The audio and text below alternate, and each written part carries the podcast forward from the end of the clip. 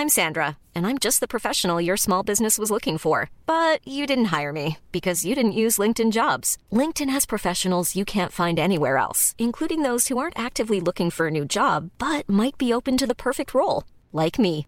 In a given month, over 70% of LinkedIn users don't visit other leading job sites. So if you're not looking on LinkedIn, you'll miss out on great candidates like Sandra. Start hiring professionals like a professional. Post your free job on linkedin.com/people today.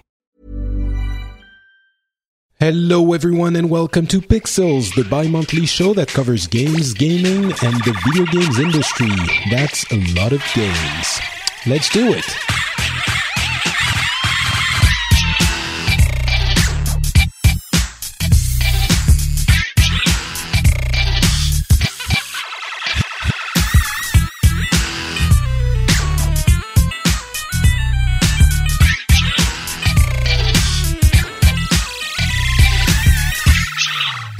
Everyone, and welcome to the first episode of Pixels, which is not really the first episode. This is sort of a pre pilot, if that's a thing. Um, the pre-pilot is going to be something that. Okay, the show that's that's starting perfectly. The show is going to be a uh, bi-monthly, every two weeks um, overview of what's happening in the gaming industry and of uh, reviews, advice on games, stuff like that. But with a sort of an analytical uh, side to it, hopefully. Um, and we'll see how it goes. You know, we're going to start the show proper a little bit later. But for now, I wanted to put out a, a, first episode which is not a pilot which shows how the show is going to go on the long run but a pre-pilot meaning it it covers something a little bit different which is in this case the state of the industry. I would like to go over with my friends uh, who are on the show too go over uh, the the state of what we have in video games now, all the platforms, what you need to know, what you need to understand,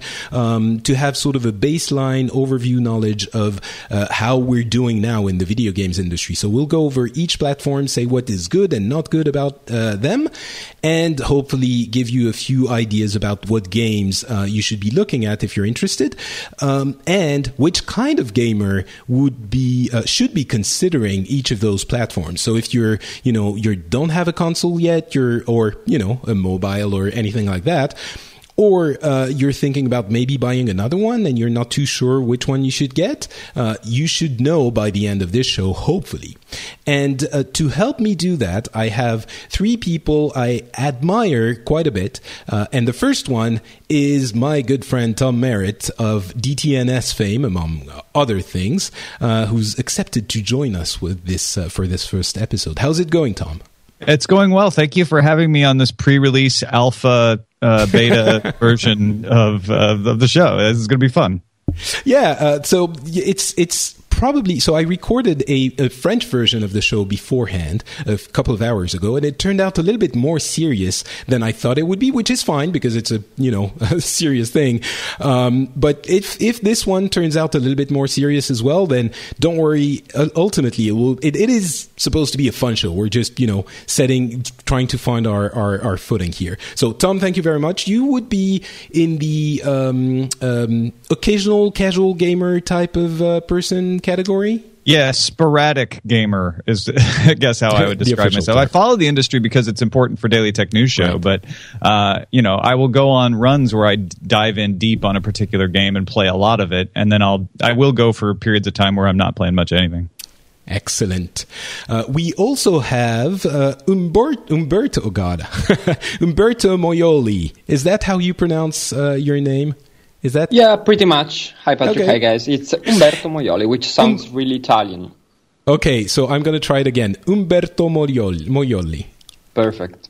Thank you. So please, everyone, get your uh, Mario jokes ready, your spicy meatballs ready, and all of that. It's him, um, Umberto. so Umberto. Yeah, it's um, me, Umberto. It, right, right.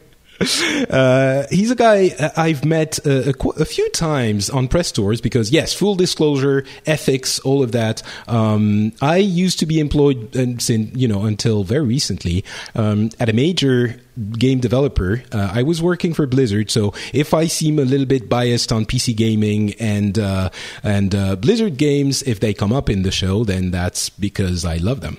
so now you know you can uh, decide for yourself. But Umberto, I met a few times uh, on press tours uh, for Blizzard at different locations. And uh, it was we always had fun conversations, and it was always great to hang out. So uh, I'm hoping you will be you will enjoy this show as well. And your Absolutely, PC yes. editor, PC editor at multiplayer.it. So you're PC slanted. Right. Yeah. I yeah I play pretty much on every platform, but yeah, I'm much more focused on PC and that kind of stuff. Fair enough. And uh, the last co host is uh, Matt Lees. Matt Lees is a guy I met, well, I didn't meet, I discovered uh, with a hilarious video about. Um, Destiny and the synopsis of Destiny, which having played a metric ton, I almost said a bad word, of Destiny spoke to me very, very much. And then I discovered that you actually did the, um, uh, the E3 summary videos, especially the one with the uh, Sony press conference, where you, where the Drive Club uh, fetish person dude was featured prominently. And that was i, I didn't even know it was you. And uh, I, you, you mentioned it at some point. So uh, thanks for being here matt. Small world my pleasure. Thanks for having me. Um, and you also had a couple of uh, uh, uh mentions of Gamergate, which I, I absolutely adored. We're not going to go into Gamergate here; it's a very complex topic, uh, but I, I, am pretty much in line with what you're you're saying in that uh, on that topic. So I'm very glad you you could be here because I think we think alike on on many things. Yeah, it should so, be good. I'm looking forward to it. What, what's just so we understand what you you uh, what kind of gamer you are? Which are your platforms of uh, choice? God, you know, I jump between stuff. At the moment, I, have just started dabbling into the PS4 side of things, but I play most stuff on PC, but also a lot of handhelds.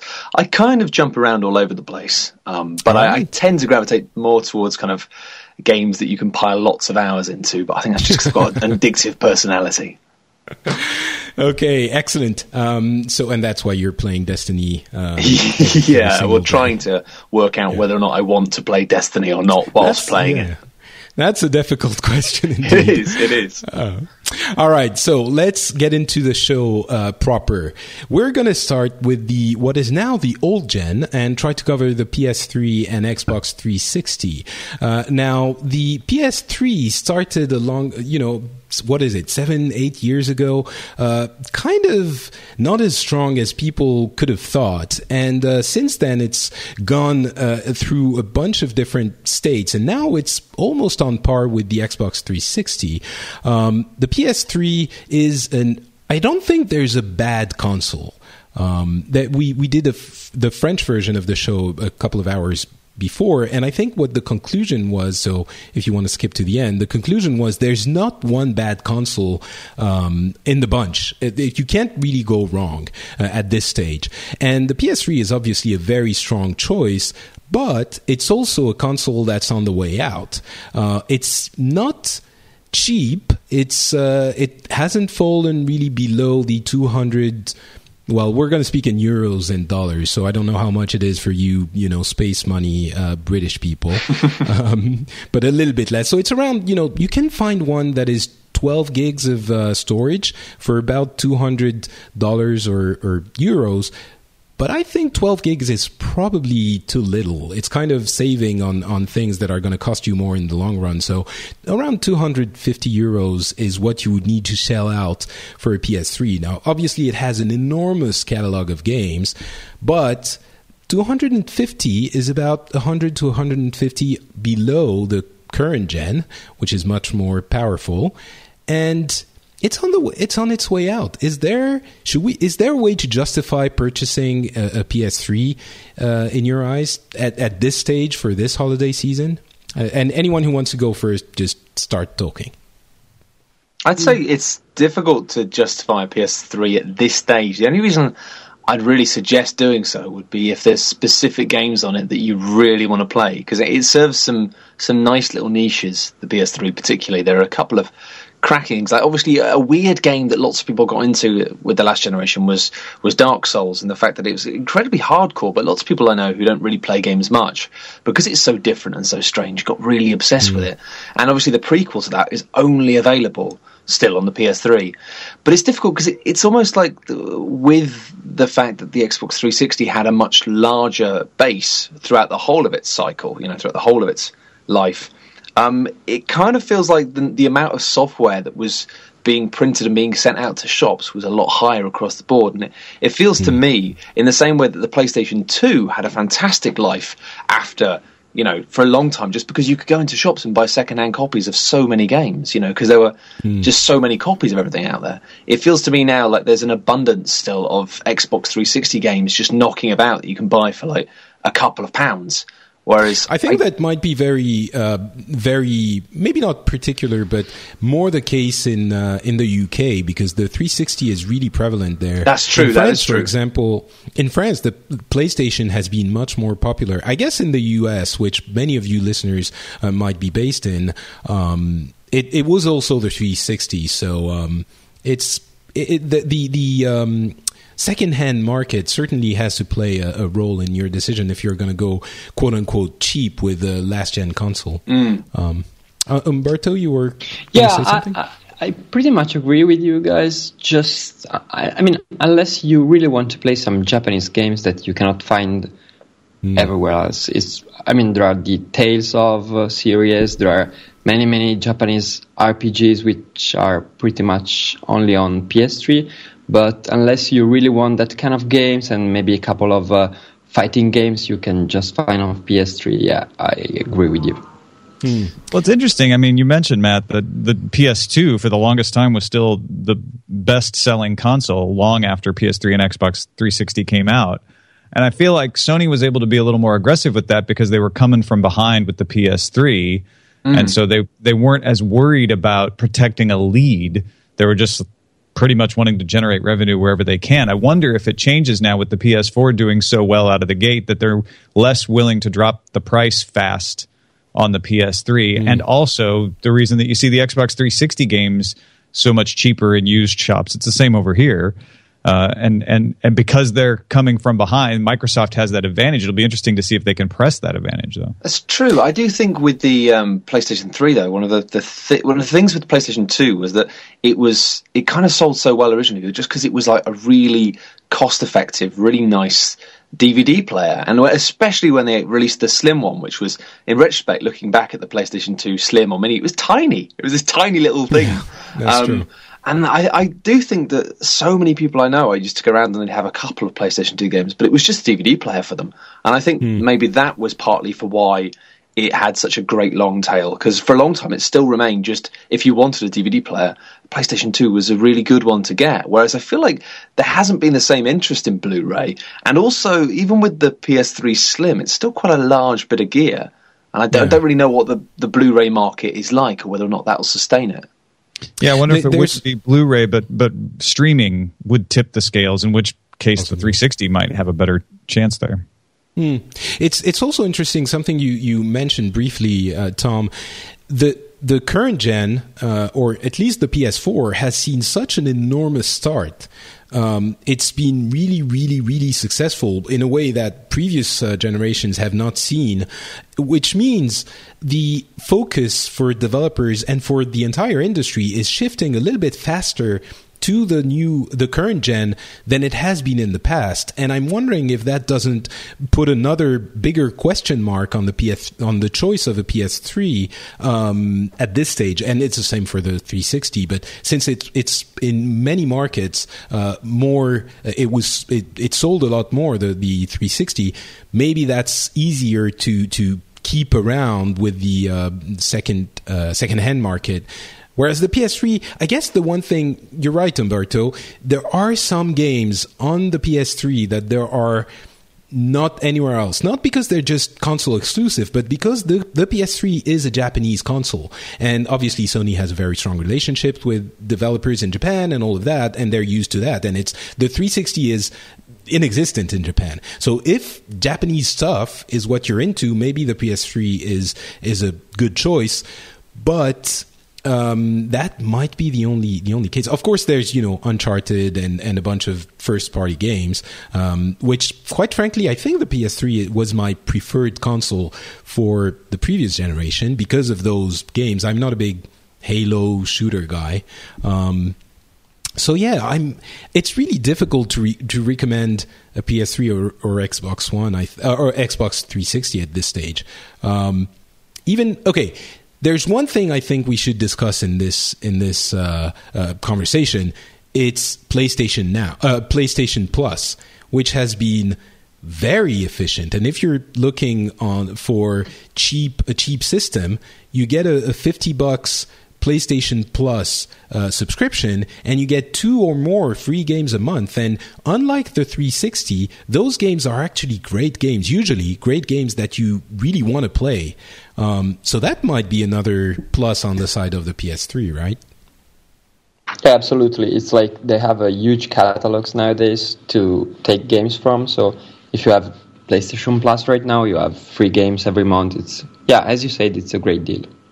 Yeah, and probably well, another reason that Sony is less concerned with making like a really compelling PlayStation 3 Slim is that they they're looking at making their money off subscriptions. I mean, all these companies are in the future, yeah. I think. Yeah, certainly. Um, okay, PS3 and Xbox 360 both are difficult to to fully recommend, even for people who are uh, not willing to spend a lot of money on those consoles because. Huh, I guess it is difficult because then if you tell someone, look at the PS4 or Xbox One, it's the future, but the future is not here yet. There are a few good games. There aren't the explosion of excellent games that we uh, we have because of the back catalog on on the pre- uh, previous gen. Um, it is difficult. I, I think. I, yeah, go ahead. Matt. I just say I think one of the most difficult things about it is the fact that you kind of got with the PS3, there are less compelling reasons to, to buy into it now, but it's a more reliable bit of gear. But with the Xbox 360 in particular, it's a real shame because it has a fantastic back catalogue of really good games. I mean, even some of the earlier stuff, like I still think Fable 2 is a great game. I think Crackdown's a great game. You know, you could go out and get like maybe 10 fantastic games for about, you know, a couple of pounds each. You can get some incredibly mm. cheap entertainment. But, and it's a big but, the fact that they've made it so all of the downloadable games, which are, are, was a real appeal of the Xbox originally, it's knowing that there's no way to take them with you. It's knowing that you're spending money on digital games, which you then can't put, if you would decide to upgrade to an Xbox One, you can't take any of that with you. It's a fresh start, which is I think is if you're going to get into it now, just is a bit like eh, how much do you want to invest in hmm. products that you know you can't keep? And secondly, I just worry how how much support there will be for the hardware because one of the things I noticed particularly was obviously with the Xbox 360 originally there were big problems with the tech. The you know the red ring of death. Yeah most people have heard of. Um, but then it got better. Most people, yeah, yeah most most people have had their most people have had one. Yeah. yeah. Um, but even when they released the slim version, which is now the sort of standard version, I, have had like issues with them, and I feel like not mm. the same. It's not been as consistent, but it kind of felt like they'd. It just doesn't feel like the most sturdy piece of hardware. In the same mm. way that you can go and get a Mega Drive or a SNES out of a cupboard after maybe 15 years and switch yeah. it on, and it'll probably still work. These things no felt parts, right? Yeah, like it kind of felt a little bit like these that generation of consoles in particular felt a bit like glass cannons. You know, in the fact they were very yeah. powerful, but perhaps weren't going to last very long. And I'd, I'd be a bit worried that if you maybe start getting into it now, it might just be a case of having to replace bits mm. all the time. I don't feel very sturdy. I, I was I was going to say maybe it's worth looking at the secondhand console if you're if you don't have a lot of money, but that kind of uh, puts a, a, a, dent into the theory. Um, well, it depends on where having, you buy it. I, I actually tried yeah. to sell my Xbox 360 when the Xbox One came out, and they wouldn't buy it, and not at a GameStop. It was just a local shop because he he looked and he's like, "Yeah, this has been repaired." He's like, I'm not going to buy any of those that have been repaired because they'll just fail again. Yeah. I mean, so maybe if you if you want to buy secondhand, go PS3. Maybe. Well, it's and difficult. The, it's if you if yeah. you treat it as being something you're just going to enjoy for maybe a year as a stopgap. If you kind of think, mm. I want to get into games right now, and it's not really if if you're somebody who maybe is, hasn't been involved with gaming for a while, it's not even really worth jumping into next gen if you're not even sure that you're going to be in it for the long run because there's just not enough going on right now. Whereas mm. if you did buy an Xbox secondhand off a friend and then were a bit savvy about the games you picked up, you could get a lot of really good entertainment for not a lot of money at all.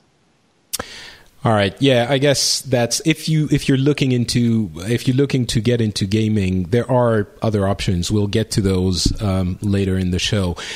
To close off the the last gen uh, bit of this show, which game exclusive to PS3 or Xbox 360 would you recommend someone gets if they decide to make the jump? Let's start with Matt putting you on the spot? Uh, on the spot. Okay. Um, I'd say exclusive, exclusive. Right. Let's just go. Viva Pinata. I think Viva Pinata remains. Really? Yeah. It's fantastic. Are you kidding? I'm not kidding at all. It's genuinely. It was a good game. It was a good game. Yeah, it's okay. genuinely really good. It's just there's nothing else that's been quite like it. It's like a weird god game where you just have to accept that all the animals are going to eat each other and it's really odd. It's one of those. It's well, really, when you put it like this, it does sound very appealing. It's it's weird. It's it's a game that seemed to be aimed at kids, but actually it was quite grown up in some weird ways. It's not perfect, okay. but it's really interesting, and lots of people should have checked it out and didn't. Okay, Xbox 360 Viva Pinata, um, Umberto. Yeah, I still have my Viva Pinata cover on my Xbox 360. So, uh, I'm not alone. I'm not alone. I was a fan too. I was a fan too. But no, uh, I think the Uncharted series on PS3 and uh, Halo 3 on uh, 360 for me. Okay, so Uncharted definitely. Uh, Uncharted Two would be my uh, pick for the PS3 for sure. It's it's an amazing, amazing game. Um, but the series is good as well. Two is, I mean, that bit when you're fighting on the build in the building that's collapsing. Yeah. I was my mind was blown. No, that's a great. Yeah, it's crazy. Yeah. All right, so Uncharted series and Halo Three. I think Halo is obviously a staple of the um, of the Xbox. Uh, platform in general, so that's unavoidable. Uh, Tom, any other game you would recommend? Uh, you know, you guys know better than me, and I'm I'm not going to disagree with any of those suggestions, especially Viva Pinata, which I, I was like one of my early 360 games myself, and I really enjoyed it. So I'm, I'm very, I feel I feel validated that you mentioned that. um, I'm curious though, like, what about something like Middle Earth: Shadow of Mordor for Xbox 360? Huh, Shadow of that you're going more recent. I yeah, you know, I, I, mean, would you, would you tell someone like, yeah, just buy one of the you know the recent top games? Hmm. See, I don't I, know. I haven't really kept up with it. I remember when the PlayStation 3 first came out, there were all these cross gen games. So you'd have PS2 versions of the next gen games. Mm. And I just remember that they were consistently terrible. Um, but, but it seems like this time that hasn't been such a problem. And people are just going, oh, this like 360 yeah. version of this game actually is okay. So well, I don't that's know. true. It, yeah. They, they, you also can play Destiny on both those consoles. Um, they, they would be a little bit more expensive if you're going on the cheap. Um, those would be a little sure. bit more expensive. So I don't know if I would recommend them, but certainly you can look at that in the future. Maybe get the console now and maybe a game in a couple of months, and that could be one of them. Um, if if we're going to talk a little bit more uh, cross platform, I think uh, Call of Duty Modern Warfare uh, the first one mm. and actually the second one are both the you know mind blown kind of games as well. They they are incredible. I mean, Infinity Ward, which is the developer at the time, um, did such an incredible job. You have to remember that the modern military simulation or arcade t- type game did not exist at that time. It was all World War II. And when Infinity Ward renewed the series with Modern Warfare, it was not only on the on the context and the, the first single player campaign, but also on the multiplayer, it was revolutionary. It was, it was incredible. yeah. The, yeah. They, they brought the whole, you know, leveling system in multiplayer. They brought the um, leveling, the, the, the single player campaign with cinematic set piece moments that would take you like seriously blow your mind. They, the, if you've never played them, it's really worth looking at. And actually, uh, I'll tell you one game. Um, so. I'd tell you one game which isn't available on any modern platforms either, or it's only available on PlayStation 3 and Xbox 360, which is probably one of the best games ever made. Uh, Red Dead Redemption is something that is That's well true. worth playing if you've missed that so far. Because definitely agree with that. It's just incredible. It's I mean, it's in my mind, it's like the best Grand Theft Auto game ever made, and it doesn't even mm. have hmm. any cars in it. Um, Grand Theft it does have horses. Yeah, it had brilliant horses, but it's just odd that it, it hasn't come out on mm. next gen. I still wonder if they might release, but it's I don't know. It's like it feels like one of those things where Maybe if you haven't sequel. played it already, then go back and yeah. do it. Maybe a sequel or something like yeah. that. That would be good. I, I I think Red Dead Redemption has a very very high um, critical uh, uh, acclaim and even you know player acclaim. So they would be. It would it would surprise me if we didn't see a Red Dead Redemption sequel at some point. I think we definitely will. I just I'm not yeah. sure if it will capture the same I don't know. It's just mm. such a perfect game. yeah, that's um, true. Yeah, we'll have to see. All right, I think there's a bunch of games there to to uh, please the people who might go for a an old gen uh, console. But let's move over to the current gen, which is the PS4 and Xbox One. Both of them are excellent machines, with the PS4 having taken a very clear lead uh, in terms of sales, which is not just you know chest thumping, uh, something chest thumping for the uh, fanboys to to do. It also means that developers are looking at this very seriously and maybe thinking if they only have of course no one is a, no one that is not a first party developer is developing for just one console but if they have to do that or if they have to think about which console to look at first it seems like the PS4 would probably be the one they'd look at um, both of the consoles are more or less similar in case in term in terms of uh, uh, performance. Although the PS4 has a slight edge, which honestly doesn't really matter all that much uh, for the gaming experience, but I can understand how you would want to have the console that is uh, the best, uh, quote unquote. Um, is can we recommend an Xbox One to anyone at this stage? Anyone who doesn't want to play Halo? I'd say no. Mm. I'd say no. You know, to be honest, I want to come up with a scenario, uh, and and I guess the only scenario I can think of is with the price drop. It's now yes, 350 exactly. bucks in the U.S. If you are someone who wants to play a few games but also have a really good integrated television experience, yeah. and you have to want both. It's definitely not the best TV streamer, but it's also not you know it, like like we've just talked about. The PS4 has got a little more of a compelling game platform, but if you want to do both the TV integration here does work really well. And I don't even have my television controlled directly by the Xbox. I've just got it with an over the air tuner plugged into a TiVo running through it. But it's really nice to be able to just go from watching TV right into the Xbox One and then choose Netflix or Amazon Video or play Forza or whatever it is that I want to play mm. uh, all in one. So that's that's the only advantage over the PS4 that I can think of. And you know what? That that element of it will only get better with time. I mean, there's always these when you buy yourself a set te- set top box or an inter- something that's integrated into your television. There's always a chance that it will just get left behind, and the firmware updates will stop, and suddenly it just won't be as good as it was at one point. Where you kind of know with the Xbox One that element of things in terms of the TV integration into it is going to continue to get better. But the problem is, if you live, if you don't live in America, it just doesn't really work.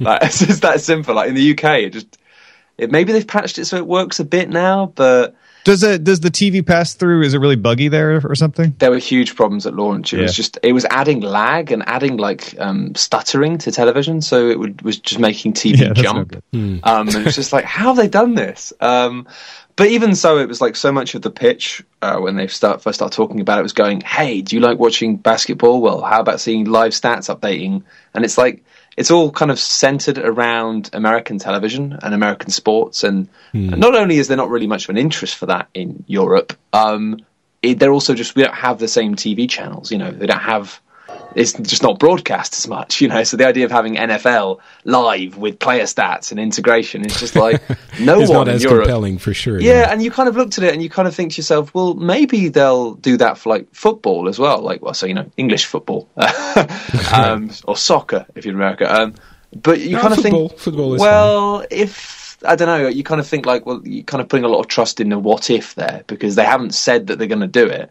And so you kind of think, are they going to do it? And in the past, it always seems mm-hmm. like when things are primarily centered around American TV, they take so long to come to the UK. I remember even waiting for stuff like things like BBC iPlayer on the last Xbox. It feels like they very much make a a kind of aim to get things going and working properly in the American market very quickly with Xbox stuff, but everywhere else kind of is on a massive lag. Well, especially since uh, with all the you know issues of communication and the Kinect issues that we've uh, seen about the Xbox One, which we could get into at some point. I mean, maybe in a future episode, I'll uh, you know unload everything I have on my chest that I want to say about Microsoft's communication, which is a lot.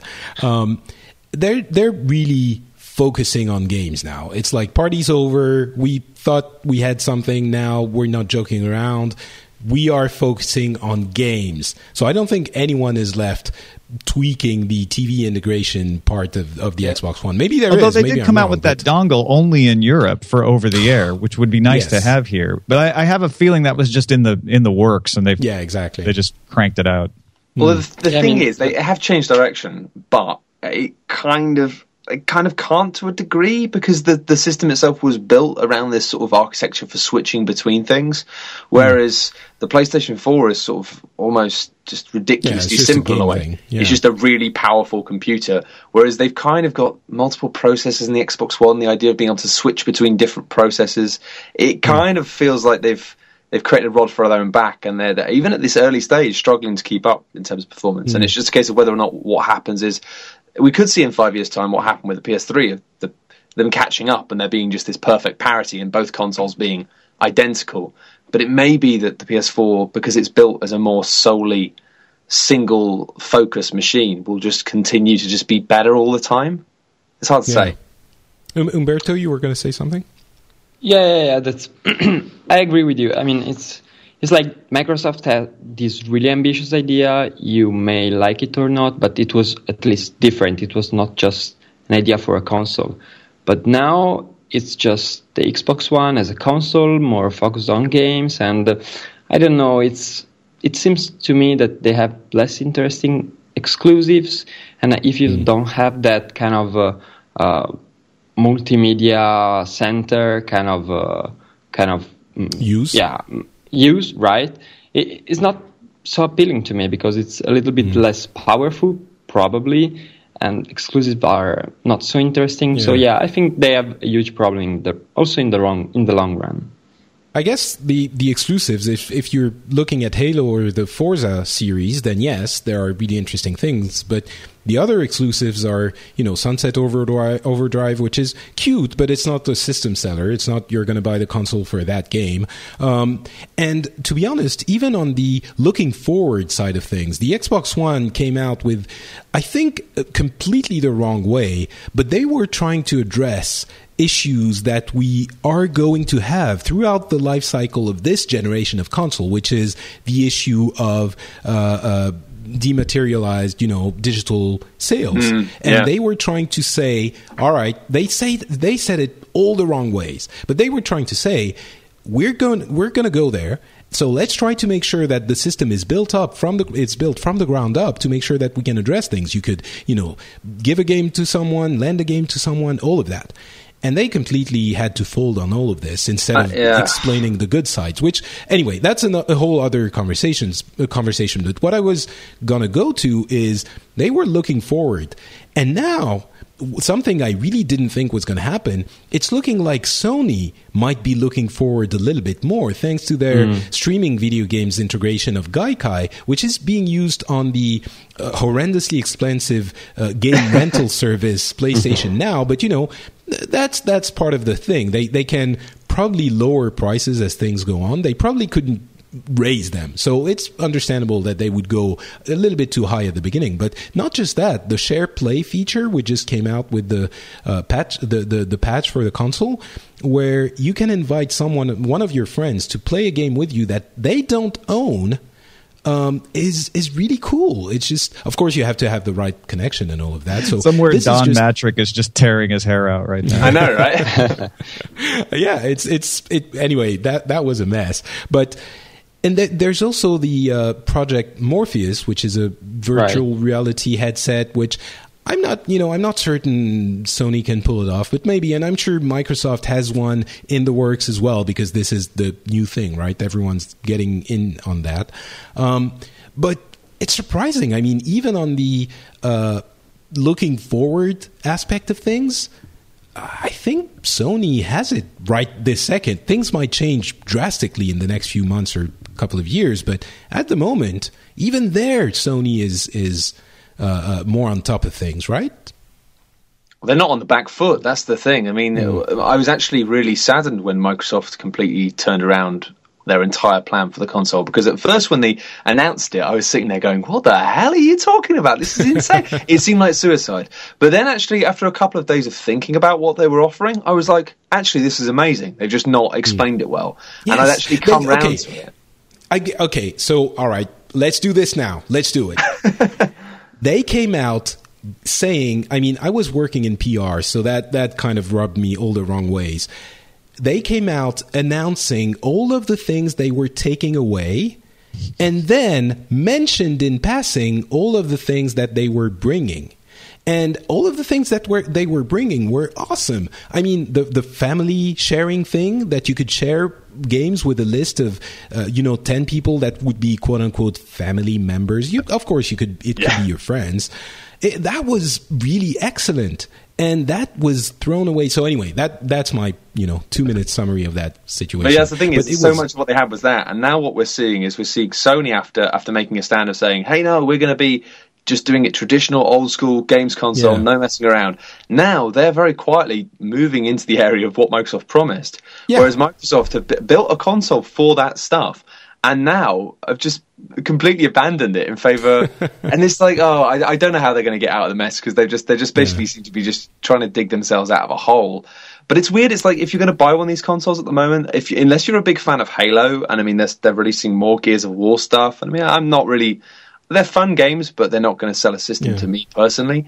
Yeah, it's yeah, a, but there are there are fans. There are people absolutely. who are going to want that, right? Absolutely, yeah. I mean, they're, they're huge franchises. You know, I'm not going to slate that. Um, but I just feel like if you're somebody who's on the fence and doesn't really know, then it's it's not always the best choice, but it's always the safest choice to just follow the numbers.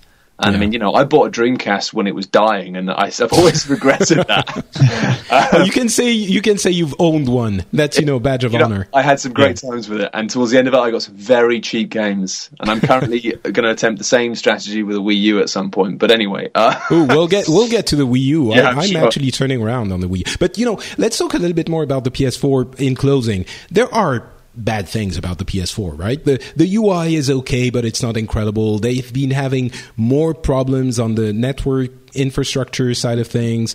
Uh, they're not deal breakers, but we, we should mention them as well. It's not like the PS4 is on the you know perfect situation. And with the deal that's happening in the US, hopefully it will be brought over uh, in Europe as well at some point. But the Xbox One is actually cheaper. It is fifty dollars cheaper. That's and and sometimes you have a uh, two games coming with it if you buy it for that cheaper price. You have uh, Assassin's Creed Black Flag and Unity, which are two very good games. Um, I don't know if you'll, you know, if you won't be bored to death after doing both of them one after it the other. But much, still, yeah. yeah, but still, you know, it's it's very good games, and fifty dollars is not nothing. It's it's an extra game. Um, no, it's very true. It's very true. It's just a case of um, trying to work out how it's going to pan out. And it's difficult to say. At the moment, it feels like publishers are going to naturally gravitate more towards Sony this generation just because they've got the bigger mm. lead. And we've yeah. already seen it on a very basic level. Um, I've been playing, as you say, a lot of Destiny lately. And as much as I find it a conflicting game, one of the most difficult things about the game currently is the fact that their plans for how much they're charging you for extra content is a lot of money. And however, because they've got this deal with Sony, you are going to get a lot more stuff consistently. Yes, you have one extra on the PlayStation strike. 4, which is yeah. because you're getting so lot, yeah. so little. Uh, uh, it's a lot, um, hmm. and I kind it of wonder if we'll get more deals like that. You know. Yeah, it seems there Sony is really aggressively chasing uh, publishers for exclusive stuff, and usually it doesn't mean much. It's time uh, uh, sensitive stuff, and then you end up getting them on both consoles anyway. But Sony seems to be doing a little bit more. I'm guessing Microsoft is going to do that as well. So Anyway, PS4, Xbox One, they're both excellent consoles. It seems unless you're really dead set on getting Halo or Forza, or you have a, an actual use for the uh, entertainment center side of things, PS4 might be a better choice, even with the more uh, the slightly higher price, given the promotions on Xbox One at the moment. Um, I'll put it this way, Patrick. I have both. Uh, just for evaluative purposes, I bought them both. And I live in the Xbox One. That's where I watch Netflix. That's where I have my television, like I said. Uh, but when I want to play a game, the PS4 makes me switch that input over. Hmm. Uh, and that's that. That's a big deal for the PS4 to be able to do, but they do it. Yeah. So, best games for the PS4. I guess we might be looking at the future a little bit, uh, and then we're speculating because we don't know if they're going to be good. But which games would you tell people they can either get now on exclusive to that console? Uh, let's go on both, uh, or look forward to in the future. Um, PS4, Xbox oh. One, anyone?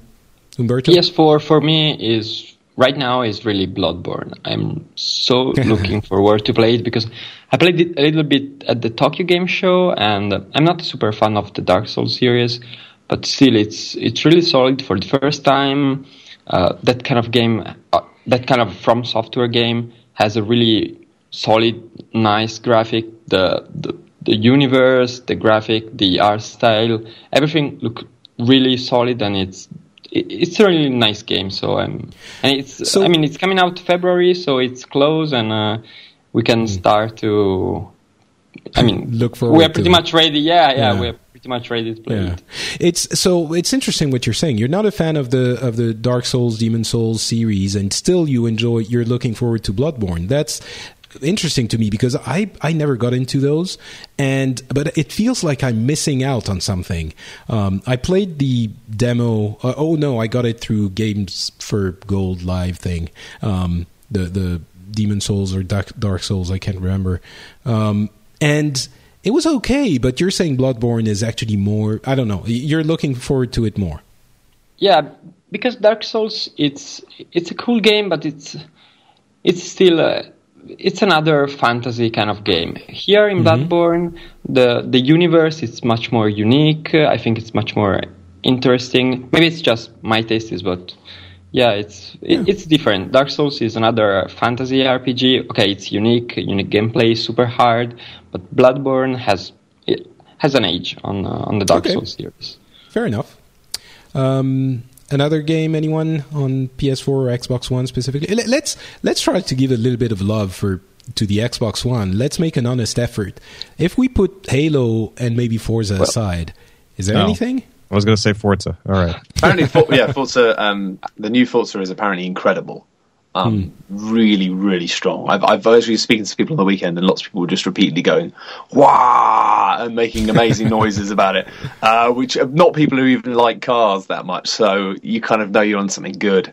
I think hmm. a, a multi-platform game I'm enjoying a lot at the moment. It's kind of it's maybe one not to get straight away because I get the feeling it's going to be about half the price it is in about a month. Uh, but Shadows of Mordor, yeah, the Lord, new Lord yeah. of the Rings game, is a lot of fun and it it's very much doesn't feel like a next gen game in a way. It feels a bit like playing a PlayStation Two game in terms of the the feel of how it progresses. But it's got some modern stuff. But it's just very comforting. It's just a really it's a good video game, and uh, it's mm. it's it's something about it. I don't know. It's very easy these days to get wowed by shiny graphics or the promise of innovation or the promise of a story like you've never experienced before and then feel a bit disappointed where it's kind of nice just to play something where somebody says to you hey, this game's loads of fun. and you play it and you just go, it is loads of fun. and that's kind of the deal. Um, yeah. Um, any more? Yeah, I was going to. I, I, was going to say. Oh, I was going to say Halo Sorry. Five. I don't know if oh, you want ahead, to talk Matt. about Halo or not, but oh, sure, sure. No, yeah, go ahead, go ahead. I'm I'm teasing because Halo is obviously something that Xbox One yeah, owners are. pretty gonna, obvious. Yeah, uh, honestly, it's, it's, I'm I'm probably going to get an Xbox One very soon, if only to play the the Halo uh, Master, Master, Chief Collection, the series that gathers all of the games, because I've I've never really gotten into them. And being a fan of really? Destiny as I am, yeah, it, it was I I missed them um, for a bunch of reasons. I was in Japan and all of that, but um, oh. yeah. So go ahead, Halo Five. I think I would tell, okay, I play. Um, sorry. No, no, no, go, ahead, go ahead. Go ahead. Okay, okay. Uh, I play pretty much every FPS on my PC, but I really enjoy Halo because it's because it's different to any other FPS. It's an FPS made for console, made for the pad of the 360 and the Xbox One now, which is the best controller because we were talking about differences between the PS4 and Xbox One. Xbox mm. One has a better controller. And Halo 5, I think maybe again maybe the best FPS on consoles. I hope so. So uh, I think that's really huge exclusives, and uh, I think that if you are playing on console and you if you want to play an FPS, Halo is still the best option. That's my opinion. Because it, yeah, okay, uh, Call of Duty is huge, but if you play Call of Duty on PC, it's better. If you take pretty much any other FPS, it's better on PC. Okay, you don't have Halo on uh, uh, on PC, but when you play Halo, you feel that it's made, it's built for the pad, mm. how you can jump, how a lot of different mechanics come together. So it's, uh, yeah. Yeah. I yeah, I'm looking forward to that series. for sure. Yeah. Yeah. What Tom, about Titanfall? Any... Yeah. It's not my t- style of game, but everyone I know who has an Xbox One who does like that just raves about it. It should be pretty cheap now too. It came out yeah, in exactly. March. I'm going the Um, yeah, opposite of what I did with the Xbox 360 and trying to come up with something a little that'll save you a little of that money. Yeah, it is. Uh, it is definitely a, an excellent game. It's super fun. Uh, for some reason, it didn't catch my attention for very, very long, though. Um, I don't know. I played it on PC. It was great. I- I think it, it lacked the single player experience that would get me in the mood. I guess it was just straight into the action. I didn't. I, I need a little bit of uh, you know preliminaries. I, I need to be teased a little bit. I guess. How about a little kiss? yeah, first? exactly. Robot yeah, foreplay. yeah. But but it is it is yeah.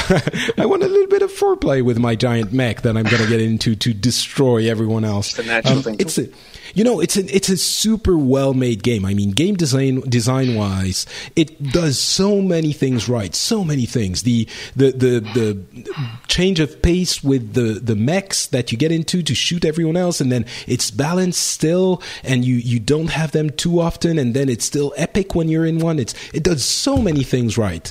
I would definitely uh, recommend it to anyone, and it is. You're right, an Xbox One exclusive. So, But it is strange in the fact that everybody I've spoken to who's played Titanfall absolutely adores it, and yet found themselves just not playing Not it playing after it, about yeah. a month, and just it point. seems like it just it's like a candle or a firework that burns out Mm. super fast. It's like wow, that's amazing. Marilyn I'm, I'm done Monroe now. of video. games. Dark all right, anything? oh, I was going to Yeah, not enough also options. mention. but- oh.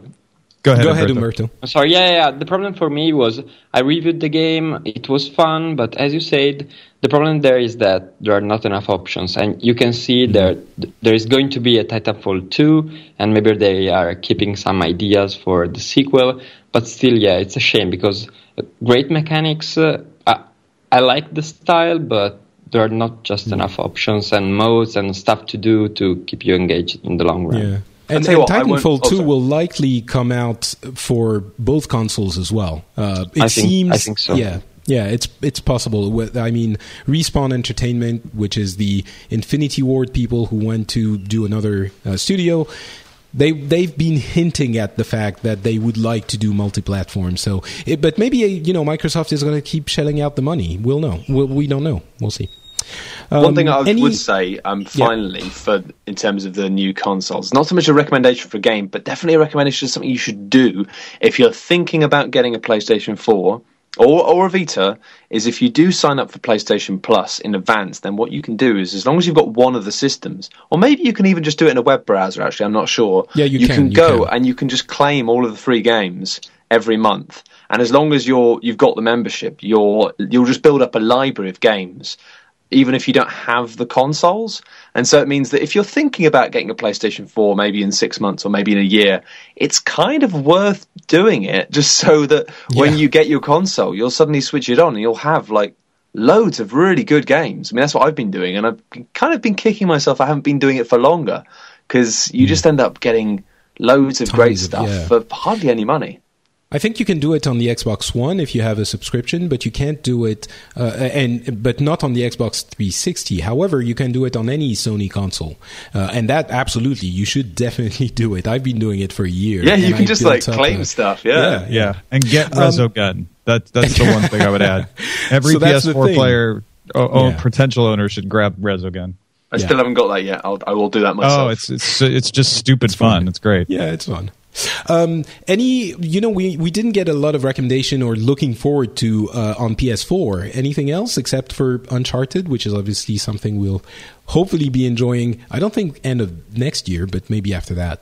Uh, anything else? Um, the the order is that something I, I've heard people who played it weren't super. Yeah, Umberto is not. Mm, I don't know.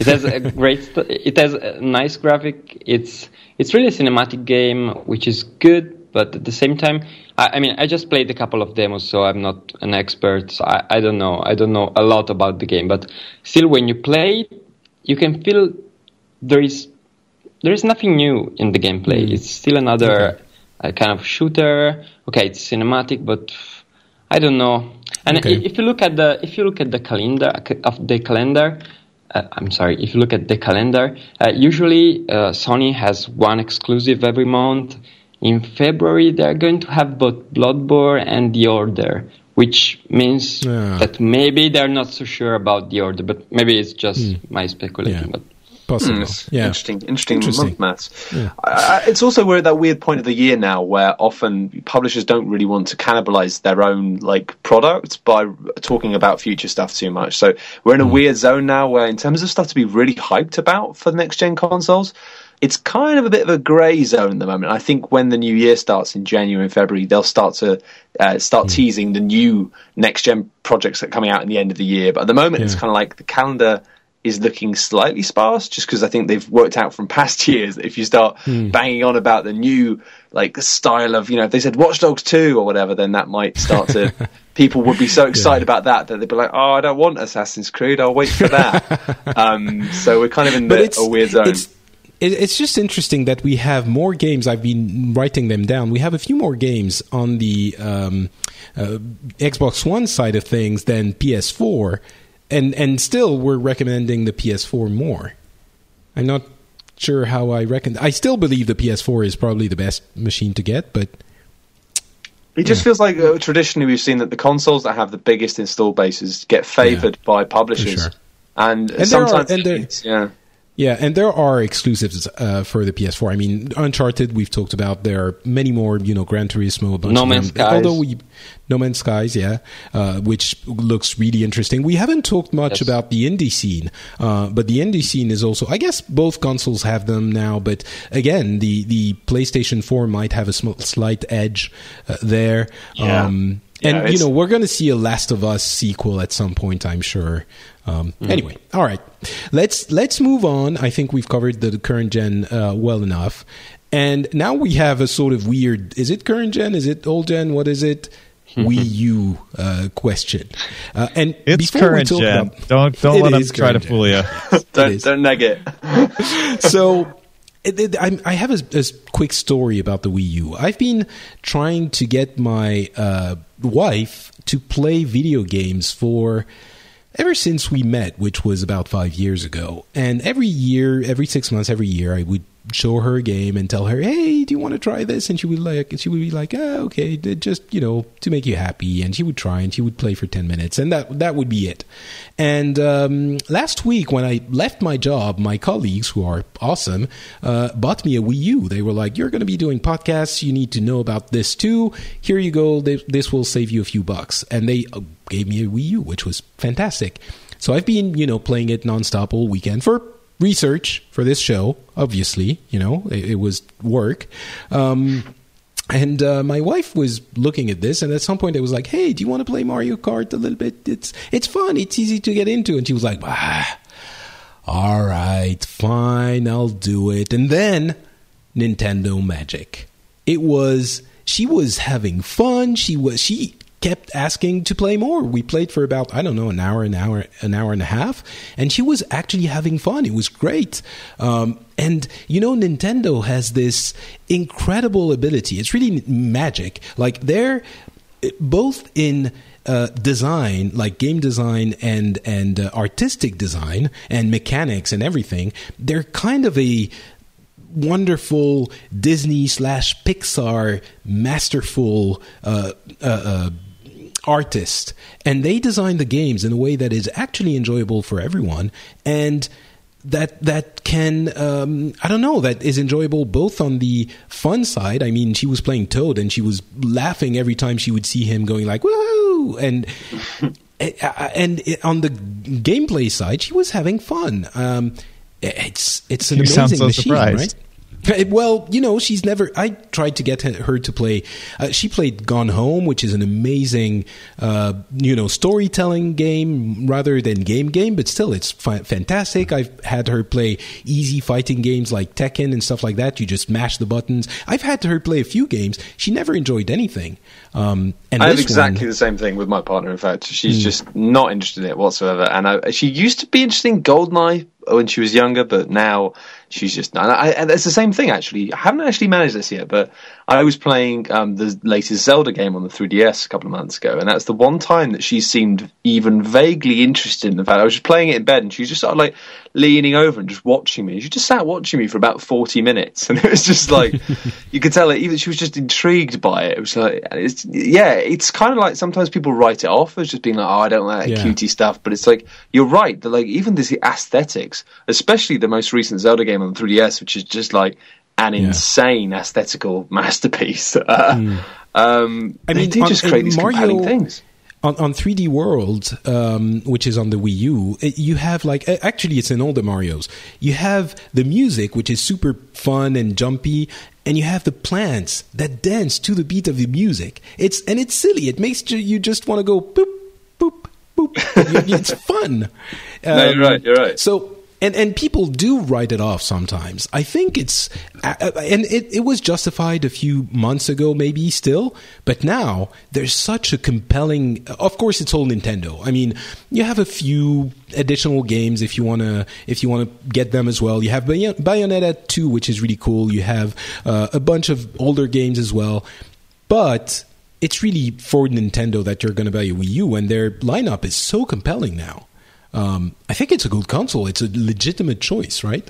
Yeah, well, the console itself I, I, has never been oh. bad. It was just that they your your games were popular in spite of the console. Like it, it, with the Nintendo Wii, it was oh look at this motion controller that's really innovative and it's really fun and people get it right out of the gate. With the Wii U, it was this thing doesn't look as nice. It's also got this weird dashboard. We're not sure what it's good for, and the games hadn't come out yet. Hmm. Umberto.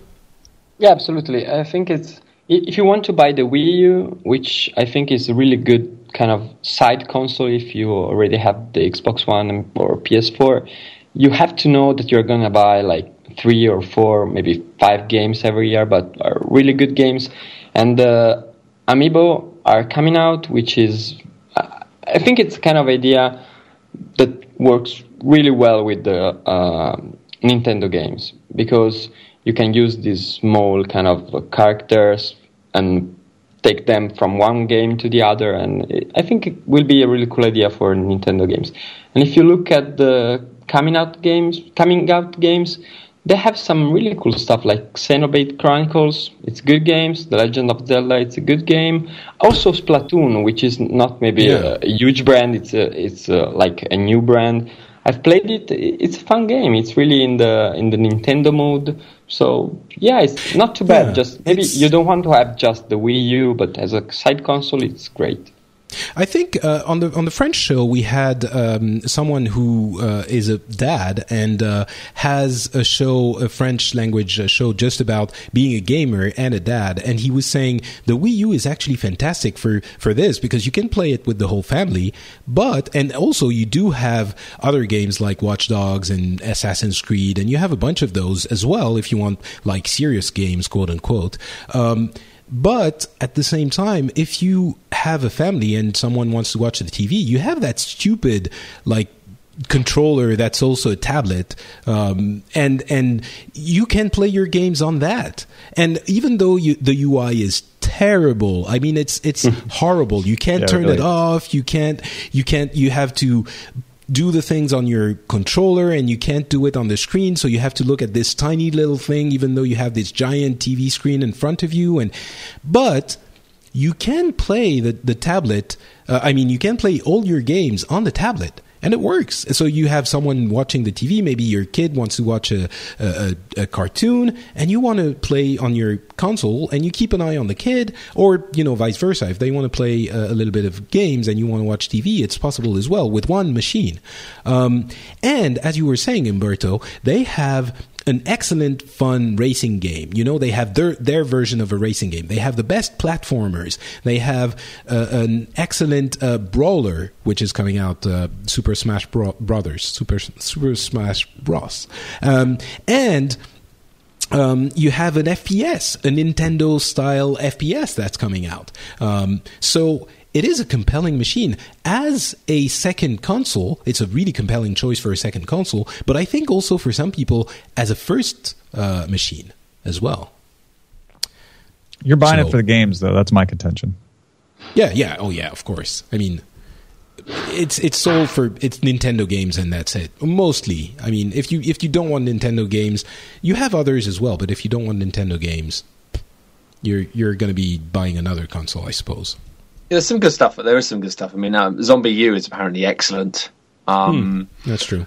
I yeah, I mean, I'm kind of being won around by it. I, my my issues with it are it's just yeah, it was a very frustrating console. It's got some really great games now, and I kind of want one for the games, but it's just as a console, I still remember when they first announced it. It was the most confused pitch I've ever seen in my life. It was just like, right. being like, "What is this? Like, I think we might need to to explain if people don't know what it is. It's not the Wii. It's not an upgraded version of the Wii. It's a different console that can also play Wii games, but it has this controller that's also that has a giant screen into it.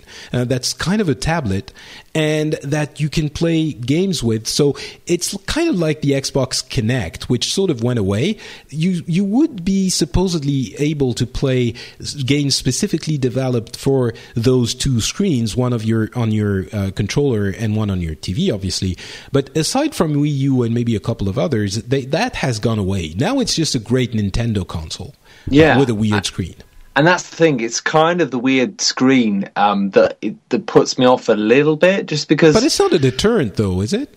It is for me in terms of a second console because, to be honest, it's it's very much a case of like you know, especially living in the UK, um, it's probably the same in Europe. But you don't have a lot of physical space sometimes in where mm. in the places where you live. And the nice thing about the PlayStation 4 in particular is it's a very sleek little thing that you can stack up on something or you can just slide next to it.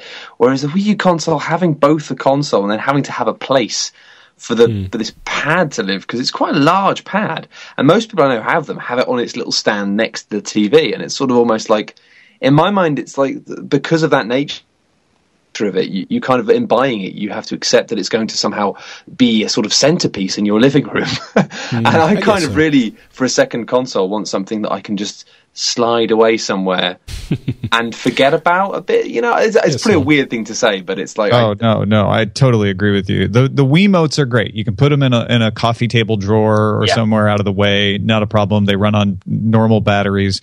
That dashboard tablet thing. Uh, it has to be continually charged, and like you say, it's uh, we ended up putting it behind a chair so that we you know, yeah. wouldn't have to look at it. Because I just, I mean, as I say, as a having a partner who isn't really interested in games, like, you know, it's sort of like, hey, yeah. watch as I continually fill our front room with different electronic boxes is kind of something that I could probably get away with, but I'd probably have to fight yeah. for. And it's like, is it fair worth enough. it? fair enough, fair enough. Um, so I think, in conclusion, the Wii U, I would not have recommended it a few, uh, maybe even six months ago. Now, I would say yes. Uh, look at it at least. And you're right, Umberto. The the amiibo, which are kind of like the Skylanders slash Disney Infinity toys that you buy and use with your games, and you, it allows you to take the character, the toy characters from one game to another, um, are going to be super compelling for the the kids, the youngins. So there there is definitely a lot more to say for the Wii U than there has been in the past. I think uh, yeah, if, you've got, if you've got kids, then definitely because I mean yeah. that actually in terms of the kids game market, it's a bit less good at the moment. Well, I don't yeah. know, it's hard to say, but yeah, Nintendo are just nailing it. Yeah. And talking about Nintendo, the 3DS, which also had a rough start, it's a little bit farther away, the, the rough start, and it's become the uncontested uh, success that we know. Um, it is also a Nintendo machine, and you buy it for Nintendo games, arguably, but I think even more than for the Wii U, it's just an excellent machine. Now, the screen is a little bit clunky, and quite frankly, the 3D is useless. I don't think anyone really uses it at this stage. Maybe they do, but it's a side thing. Um, but it has such an enormous catalog. Um, it's it's a really compelling machine, and also at the price, which is significantly lower than the other machines. Um, it could be a, an interesting uh, buy for, for people who are looking to get maybe even you know they don't care about the portable, but getting one discrete um, you know tiny machine they can put anywhere. Uh, however, there is the new model that's coming out soonish, early next year. Um, the new the new 3ds. So, could we recommend uh, for anyone to buy a 3ds now? the current mm, model? No, maybe. My opinion is that maybe waiting for the new model is a is a good idea, but still the 3DS in general I think is the best console right now to play Japanese games because there are so many RPGs or different kind of games like Fantasy Life, which is like a mix between an RPG and a simulator of life, of course. And yeah, maybe the, the best option is to wait the new 3DS, which is the new version. But still, uh, there is a kind of. I, I think you can buy uh, an old 3DS or however you want to call it, uh, like second hand for uh, just maybe 100 euros or something like that. So yeah, I think it's a good choice. Hmm. It's, it's definitely you're not going to regret it. Probably. Oh, I'd ahead, really Matt. advise against getting the original 3DS at this point. To be honest, um, the the first model they released, I had one of those, and uh, it's a good console with a great selection of games. But the battery life on the first model was very poor, um, and you know after playing for maybe four hours five hours, it would be flat. And it was a big problem with that because one of the things I love most about 3DS is the way that you can just, at any point, you can just close it and it just goes into standby mode. And whilst mm. you're hmm. walking around, it does this cute street pass stuff where your oh, console oh, talks. so brilliant. It talks to other people's consoles and lots of games. Actually, the thing I've been impressed with is lots of game developers, not just Nintendo, have been really cute and really cool about how they integrate that into their game. So mm. almost every game you get has something it does when your 3DS bumps goes near somebody else who's playing that same game and that's just it's kind of nice but it didn't work on the original 3ds because the battery life you'd put it into standby mode and you chuck it in your bag and then it would run out of batteries and you hadn't saved your game and so you'd lose like hours mm. of hmm. progress but the 3ds xl and hopefully the new models has a much much better battery life the 3ds xl is probably one of my favorite consoles in years mm. so many amazing games I have a, a 3DS uh, normal one, and uh, it's fine. Uh, it does run out of battery occasionally, which is kind of silly for a portable. Um, but it is still it's a little bit cheaper. It's it's a good machine, and the the Street Pass thing is amazing. Um, it I, I don't understand how more people in every portion of life have not integrated that kind of technology. It's brilliant, seriously.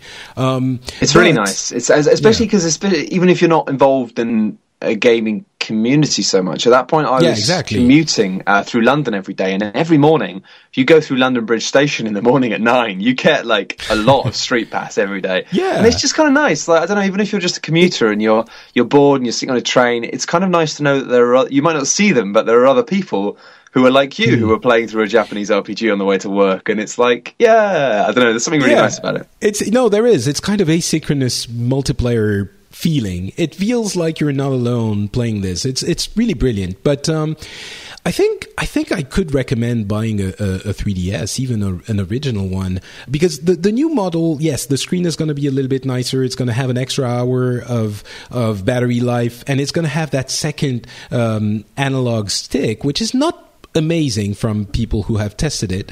Um, but it's not going to be an entirely new thing, and it's probably going to be a little bit more expensive than the current 3DS. So I don't. If you're really itching to get a, a, a machine now, uh, a console, I think 3DS is a good choice. Um, and the, the other one is going to come out in what, three, four, five months? It's a long time to wait if you really want to play games now. And there are so many excellent games uh, on the 3DS, which, by the way, even secondhand, they're probably going to be a little bit expensive because mm. they're so good. They, they, they're going to be sold forever. Um, so, but you know, you have the Mario's, the Zelda, the Animal Crossing, if you're into that, which I'm not, but whatever. Um, uh, Bravely Second, uh, I mean Bravely Default. So many excellent games that yeah, even um, real gamers. So Kid Icarus Uprising is mm-hmm. brilliant. I, I, I, didn't I didn't play that for a long time because I looked at the, the artwork for it and I thought, God, that looks awful. It just it didn't it didn't appeal to me whatsoever. I started playing it and it's just fantastically funny, fantastically clever, really well designed, really solid action game. It's the thing that amazes me about 3DS in terms of a handheld device. I think it's probably one of the best handheld devices I've ever played in terms of the scope of things you can get for it. It's most handhelds you kind of go, well, it's good for these types of games and that's about mm. But it, there's a real wide variety. I mean, you've got you've got obviously a Mario Kart game on it, Mario Kart Seven, I think, which is great. You know, it's like it's got that point now where you could just go and just get the Nintendo games and have yeah. a great time, but also yeah. you can go off piste, and there's lots of really really good third party stuff as well. and if you want to get DS games, which are a little bit older, but there are still some good things there as well, you can do that because it plays them. So yeah, yeah. All right. Um, PS Vita, PlayStation Vita. That's a more difficult. Uh, That's a thing that still exists. well, you know, I have one. I bought it on our honeymoon in Japan last year, and I have to say, I really like it. I don't play it as much as I would. I don't play it as much as I like it, but I like it. It's got this micro PlayStation thing that it it's it's a, a, a focused PlayStation experience with all the Japanese games. I mean, Persona 4, The Golden, um, which is a game that I think everyone who has a B- PS Vita loves, it was jumping back into Japan. It, I lived in Japan for a few years, and it was like not just because it's set in Japan, but also the type of game and the mechanics, and it's so Japanese. And you have tons of games like those uh, for the PS Vita. I think I would say if you look at the games on the PS Vita and you still have to be convinced then it's probably not for you. If you look at them and they speak to you and they they whisper sweet nothings to you in your sleep and you're like, "Yes, PS Vita, I think I want to play you." Then I think it's for you. If you're not in that case, if you're like mm, maybe you know Uncharted looks kind of cool and and gravity gravity rush thing is it looks okay, but if you're not already sold, I don't think we we should sell you. Although there's PlayStation Plus, which gives you tons of free games all the time, as we've said for the PS3 and PS4. What, what do you guys think of the PS Vita? Uh, I, I, think it's interesting because it's like uh, uh you may like PS Vita if you are super casual, or you may like PS Vita if you are super hardcore. Because Sony is like trying to push the PS Vita as a really hardcore indie kind of uh, focus console.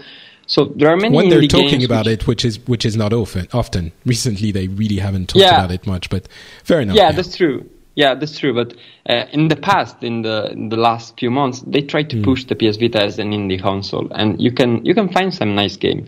But yeah, I mean, it's it's hard because you have such a good console as a 3DS, and probably you want just one handheld console. So yeah, it's hard. But I think that if you want a few indie games, if you want to play those indie games in the proper way, for example, that's my opinion. Spelunky on PS Vita is like the best version ever hmm. released. Mm. So it may have sense. Otherwise, go for the 3DS. Hmm. Fair enough. I think the Anything PS Vita is really interesting, and it, it, sort of shocks me to see it still doing so badly. Um, I wonder because it seems to me they've got some really obvious ways to turn it around, but it's difficult to know whether or not it's worth investing in uh, for that reason. Because I mean, the main thing at the moment for me with the Vita is you can obviously be building up a collection of games using the PS Plus. So if you've got a PS4 already, then you can keep getting all of these. Because a lot of the games now, especially the indie games, which Sony are getting really great relationships with indie games now. And for those of you who haven't been, you know, keeping up with games over the last couple of years or whatever, you might you might think, oh, indie games, whatever. No, no, no. The indie game scene has changed dramatically now, and it's not just kind of weird arty curios. It's just simple great games, often really reminiscent of old school retro games, which is for people like me, I, you know, if you're kind of like 20s, 30s, very exciting. So you're going to have this catalogue of games building up. A lot of them are cross play. So a lot of the games you buy on PS4 or get free with um, kind of, you know, the monthly subscription stuff will also be playable on your Vita. And for me, it sort of feels like it's the Vita is a kind of ticking time bomb of a purchase of like I probably will get one at one point because at some point I'll look at this collection of games that I have that all run on it, that are all really good, and I'll go, hang on a minute, if I spend like however much it is to buy one of these consoles, I'm never going to have to buy any games for it ever. and also the fact that remote play now works incredibly well. So the whole thing you were talking about earlier with the Wii U of having the ability to instead of playing on a television, just playing on a little screen in your lap. The PS Vita apparently works seamlessly with games like Destiny um, it, so, it, does, but yeah. but the screen is smaller, and the UI is not always adapted to the small screen. And you also have don't have a, you also don't have as many buttons. But on Destiny, it works okay. I, have seen it work not as well on other games, but but yeah, it's true. It is also another um, uh, another thing in the plus column. Um, I just kind of, I would say, uh, I, I, think it's it, it, feels like if Sony are smart, then th- they should be able to in the future to kind of cleverly link the two and make it so yeah. that kind of it's like a partner device for your PlayStation mm. Four. It's just I'm really hoping yeah. they don't. The problem is it's hard to recommend because in the past uh, you know, they may just bail on it. You may buy one and they'll be like, "Oh, this is going to be great," and then in a year and a half, they Sony might just be like, "No, yeah. we've given up on that." yeah. Uh, well, that's going to be the danger of any of these, right? I mean, the 3DS has, has sold well enough; it'll be around for the platform will be around for a while longer, especially with the new version coming out. But this last quarter, for the first time in a long time, 3DS sales declined. Uh, and I think a lot of these companies, Sony particularly, are looking at this saying, how do we compete with smartphone taking a lot of the casual players away? And Umberto, you were I think you're right when you're saying it's great if you're casual, it's great if you're hardcore, but I think most of the casual players are just playing games on their phones or their tablets, uh, and and so that leaves you with the hardcore players. And and I think Matt made the case well that the best hardcore scenario is with you have a PS4, so that kind of narrows it down uh, a little farther uh, I you know I'm not saying that handhelds are dying uh, or, or, or, dead, but uh, I think that that market is going to have to do something interesting to continue to compete for people's two hundred dollars next to ever and ever cheaper phones. You're right, and you also know, sorry, um, that that's the prevailing wisdom in the tech industry, but I think I really think it's uh, it's not as accurate as people think. It's it's people who like games, people who are gamers want a dedicated machine. It's kind of like the, the, the discussion between the PS4 and the Xbox One. I really think that people who love games are going for the uh, 3DS and PS Vita, maybe even the PS Vita. Um, I'm I'm going to say a, a few things about casual and core gamers for a second here because it, we're going to go into mobile um, and that is really an important distinction to make there are a lot of people i have the, the, the, the ultimate definition of casual and core um, for games and for players. So open your ears. I'm going to drop some, some knowledge here. All right, be ready. Go um, the the it's really difficult to define a casual gamer or game and a core or hardcore gamer or game. And a lot of people try to say, well, you know, if uh, it's about the amount of time you spend, it's about the uh, price of the games, it's about none of this is, in my opinion, none of this counts. What really counts is this distinction. A casual game is a game you will play when you have some free time. A core game is a game you'll make some time to play. And if you yourself are setting aside some time to play a specific game, no matter what it is, then you are a core gamer or you know, you're a gamer. If you're just playing games when whenever you have free time to kill, then that's more of a casual thing. And that's my definition. And I think for for you know portable consoles you really have people who want this experience. And yes it's coming on mobiles a little bit but you still have that um, try to be everything at the same time uh, thing which non gamers look at the mobiles and the tablets and they think yeah you can do games on those. So there you go. You have games but core gamers who set out a bunch of time to play games, they want something that has been thought of as a game and as a gaming machine. Does it does it make sense? Am I way off base? No, I think it makes sense and it fits in with what I'm saying, which is is that the, the handheld consoles are more and more just for the hardcore. The the hmm. casual mm. gamers, as you're responding, won't set aside the time or the money for a handheld console, which they would have in the past. Uh, now they're mm. just not willing to. But I think you're right. I think Maybe. that's why handheld consoles aren't going to die, at least not soon, is because people who really want that experience are still willing to pay for it. The, again, I think yeah. you're going to have to do something. I think it's not going away. Is my point.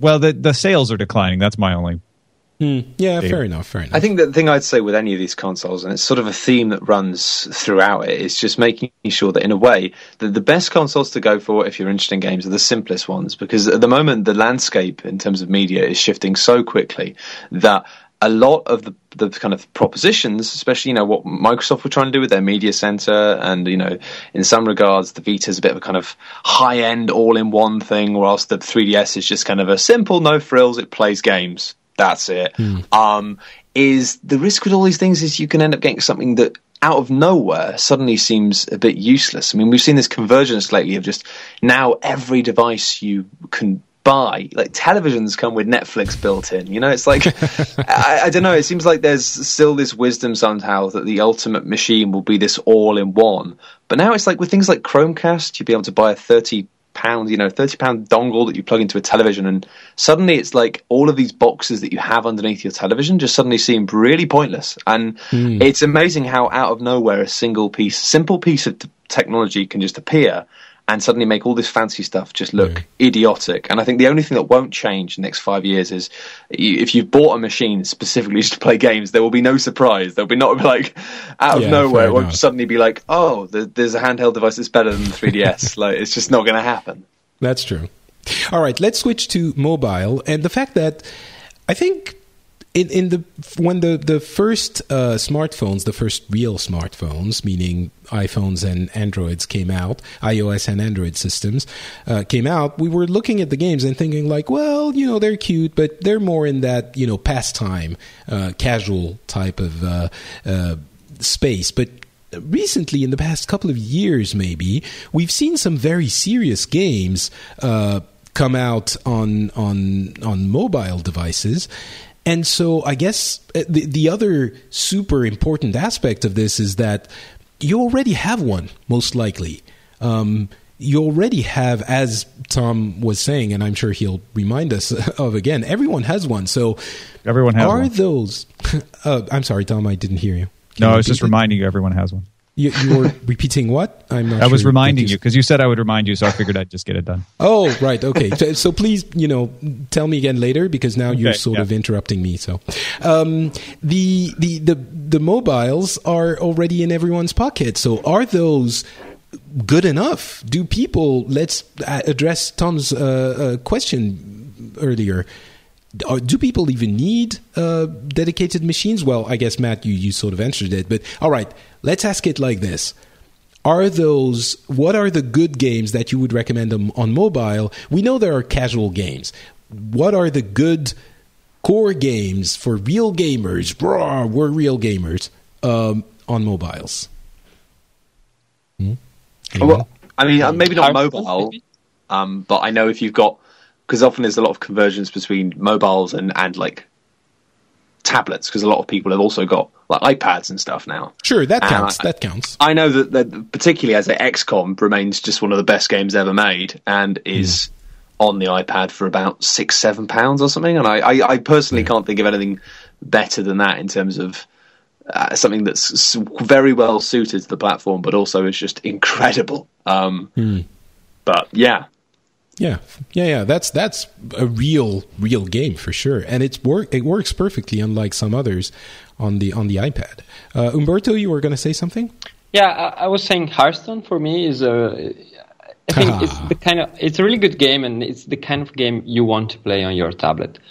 Because otherwise, I don't like to play on tablets or uh, smartphones because the problem is that there are too many developers, too many games trying to do what you can play on your console just on your tablet, but it's not mm. the same. It doesn't work the same.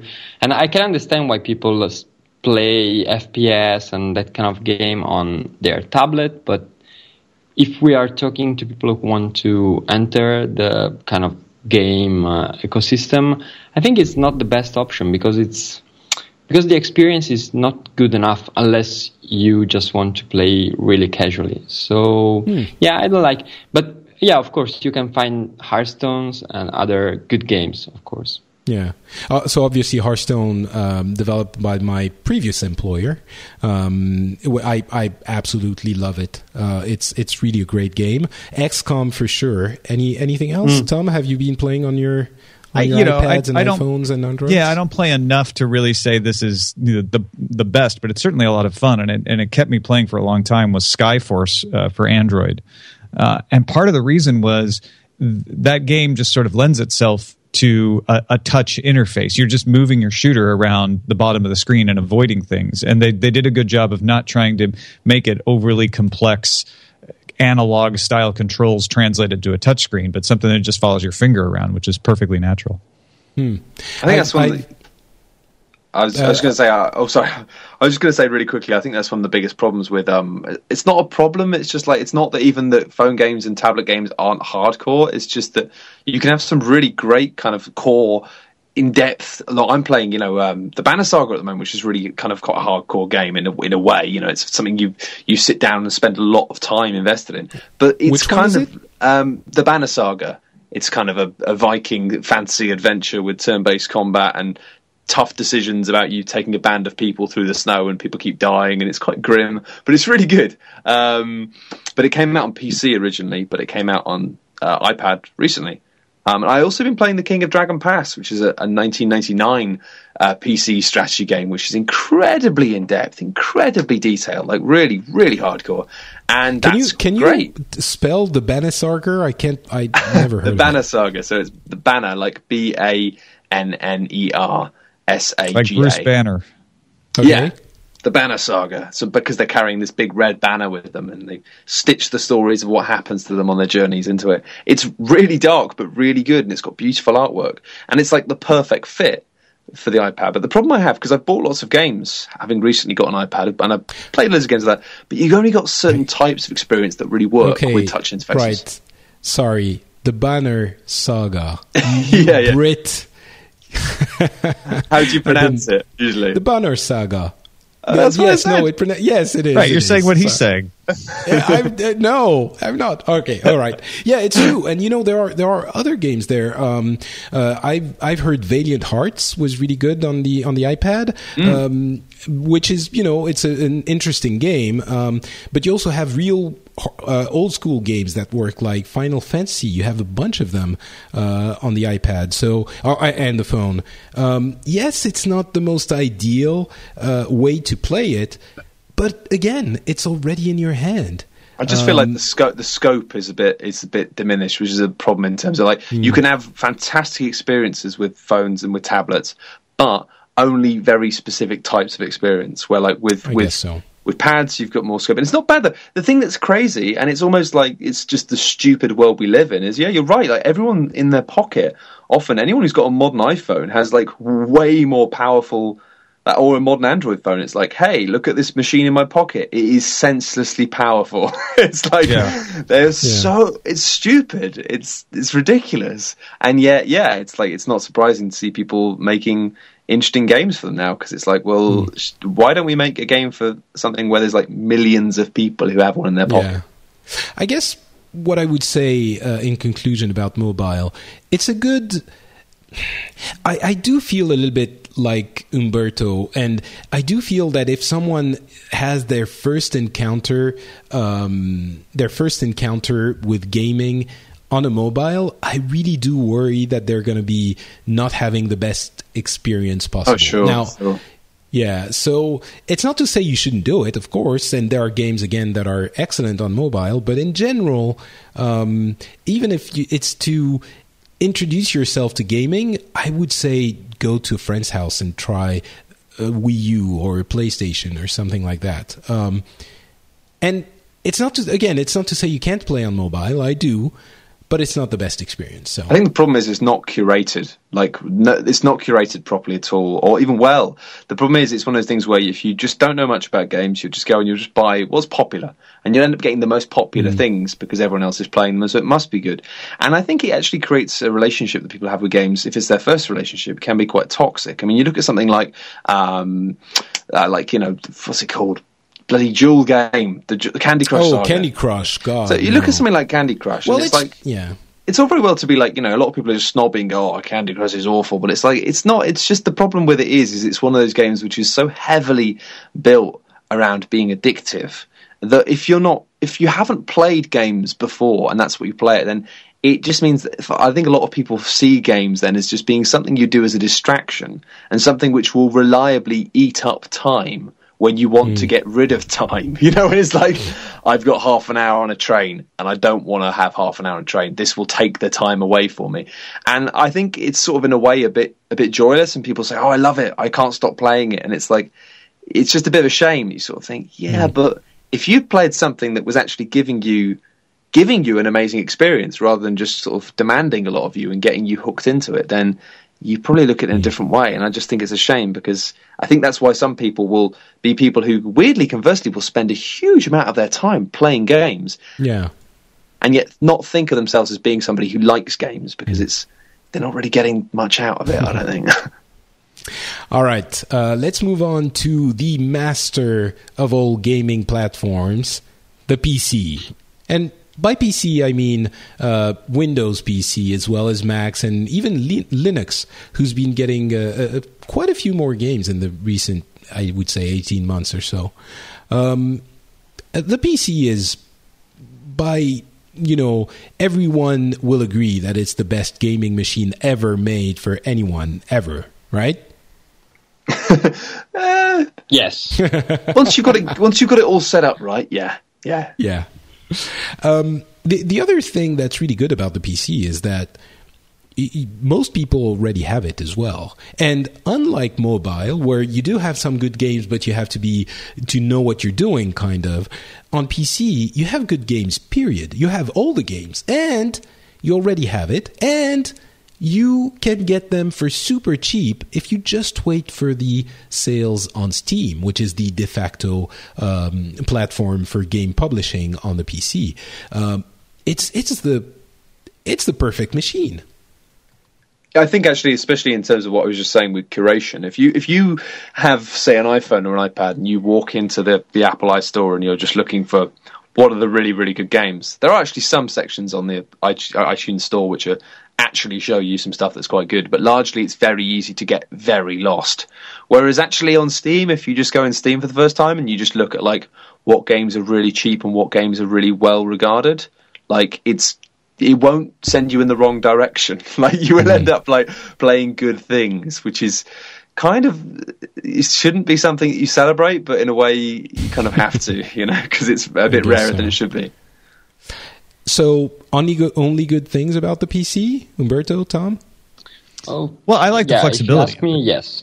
Yeah. yeah, go Umberto, ahead, Umberto. Go ahead. Oh yeah, for me, it's maybe maybe the problem is that to to have a good PC, you still have to spend a little bit more than for consoles. I mean, if you want to buy a good PC, you probably will spend from 600 euros and up. So yeah, you still have to spend quite a lot of money. But then you have this platform which has a lot of exclusives, which have, of course, the, which has, of course, the all the uh, multi-platform games, and also has a, a lot of um, kind of unique type of games. Because if you look at free-to-play games, there are uh, there are huge games like League of Legends, which are not just games, but there is a huge community around. There is the esports scene. There is uh, uh, probably the best indie scene. So you have so many options. And today, PC games is from Facebook game to super hardcore uh, Star Citizen played with your Oculus Rift. So it's really flexible. And uh, if you can and you want to spend a little bit more, I think today is really it's a really good option. So, Tom, as a, an, an occasional gamer, um, is that something you you'd recommend to people to play on the PC?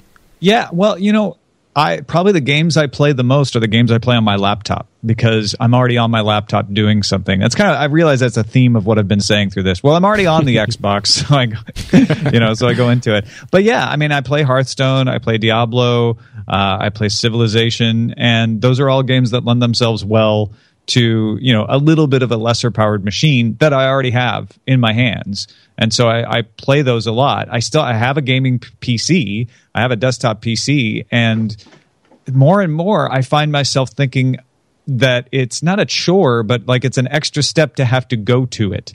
Uh, and it's it's so much nicer to be able to just dive into a game from wherever I am.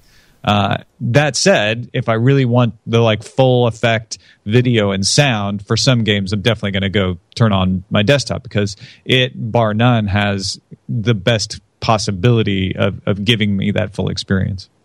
But it's interesting what you were, what you, the games you mentioned. You mentioned Hearthstone, uh, Diablo, and Civilization, which are three widely different games. Uh, and it comes back to flexibility, I guess. And even another thing we can say is that even for games that might not be super suited to mouse and keyboard, you can nowadays, it wasn't the case maybe five years ago, but nowadays you can plug in a controller on your PC and have a console like control scheme that will will work perfectly well oh, with, yeah. with most games. Oh yeah. Um, so it seems like the PC is the perfect machine, except you are still sitting at your desk or having it on your lap. You don't have that lean back experience and simplicity. And there's an argument to be made about the fact that the access price is cheaper for consoles. Um, and I understand that, and I think I enjoy both in in in different ways, consoles and PCs. But there is something really compelling about the PC for all those reasons the indie, the different kinds of games, and the cheap games. I mean, if there was I don't know. Let's say we wait for the sales for the winter sales, and you would recommend one game on PC. Which one would it be? Uh, let's start with Matt. Just one, only one game. It has. It can be any PC game at all.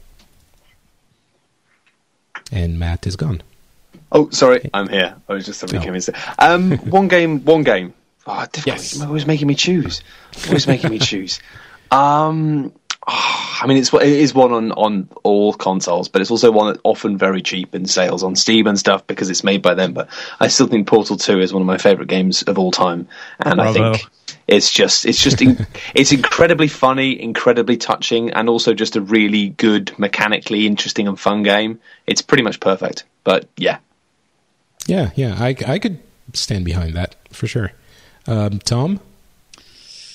Oh, well, I'm really excited about Civilization Beyond Earth right now, uh, but it's probably too early for me to say that that would be the one. Uh, I, am kind of torn. Part of me wants to just say Papers, Please even though it's older. Oh wow, it's an incredible game. Yeah, it's uh, yeah, and if you haven't played it, you you should play it. Like it's it's an incredible game. Um, but I I'd probably settle, and I know this is going to seem like I'm kissing up to your old employer, but I would settle on Diablo. Uh, because it's just it's easy to jump into. They've made it really fun. Uh, you can play it. Your control system is, is simple enough that I I can play it with the trackpad on my laptop uh, mm. and have a really good experience. So I'd, I'd probably I'd probably go that direction. Fair enough. Yeah, I, I could. Yeah, I could uh, recommend Diablo for sure. The only reason um, I wouldn't recommend that is because you're hosting the show. I think I think Diablo three was. Uh, I, I, found it like quite disappointing at launch for a lot of reasons, but what as it is now, it's yeah. it's fantastic. It's like yeah, exactly. I, I, I couldn't recommend it more right now. I'm just a bit gutted that I played it so much when it first came out because I kind of feel like I've, I've burnt myself out on it too early. Um, I would say yeah. the one problem with PCs, though, actually, and it's something that I always forget about, and it comes in waves for some reason. I'm not sure why.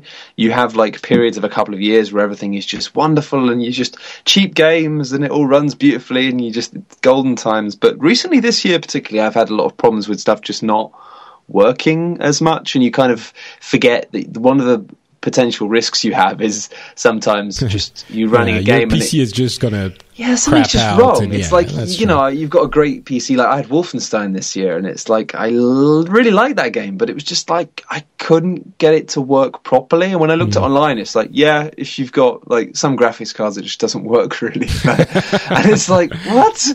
Um, so just yeah, sometimes you end up having to mess around with stuff, and there is something beautiful be a pain, yeah. having a system where you know if you bought a disc and you put it into the machine, it will just work, and you won't have any problems That's with true. it. You know, which is underrated. True, yeah. It's yeah. supposed to be the advantage of PCs, right? Is is that like, oh well, the PCs is such a, a broad platform, it should always work. But I know what you mean.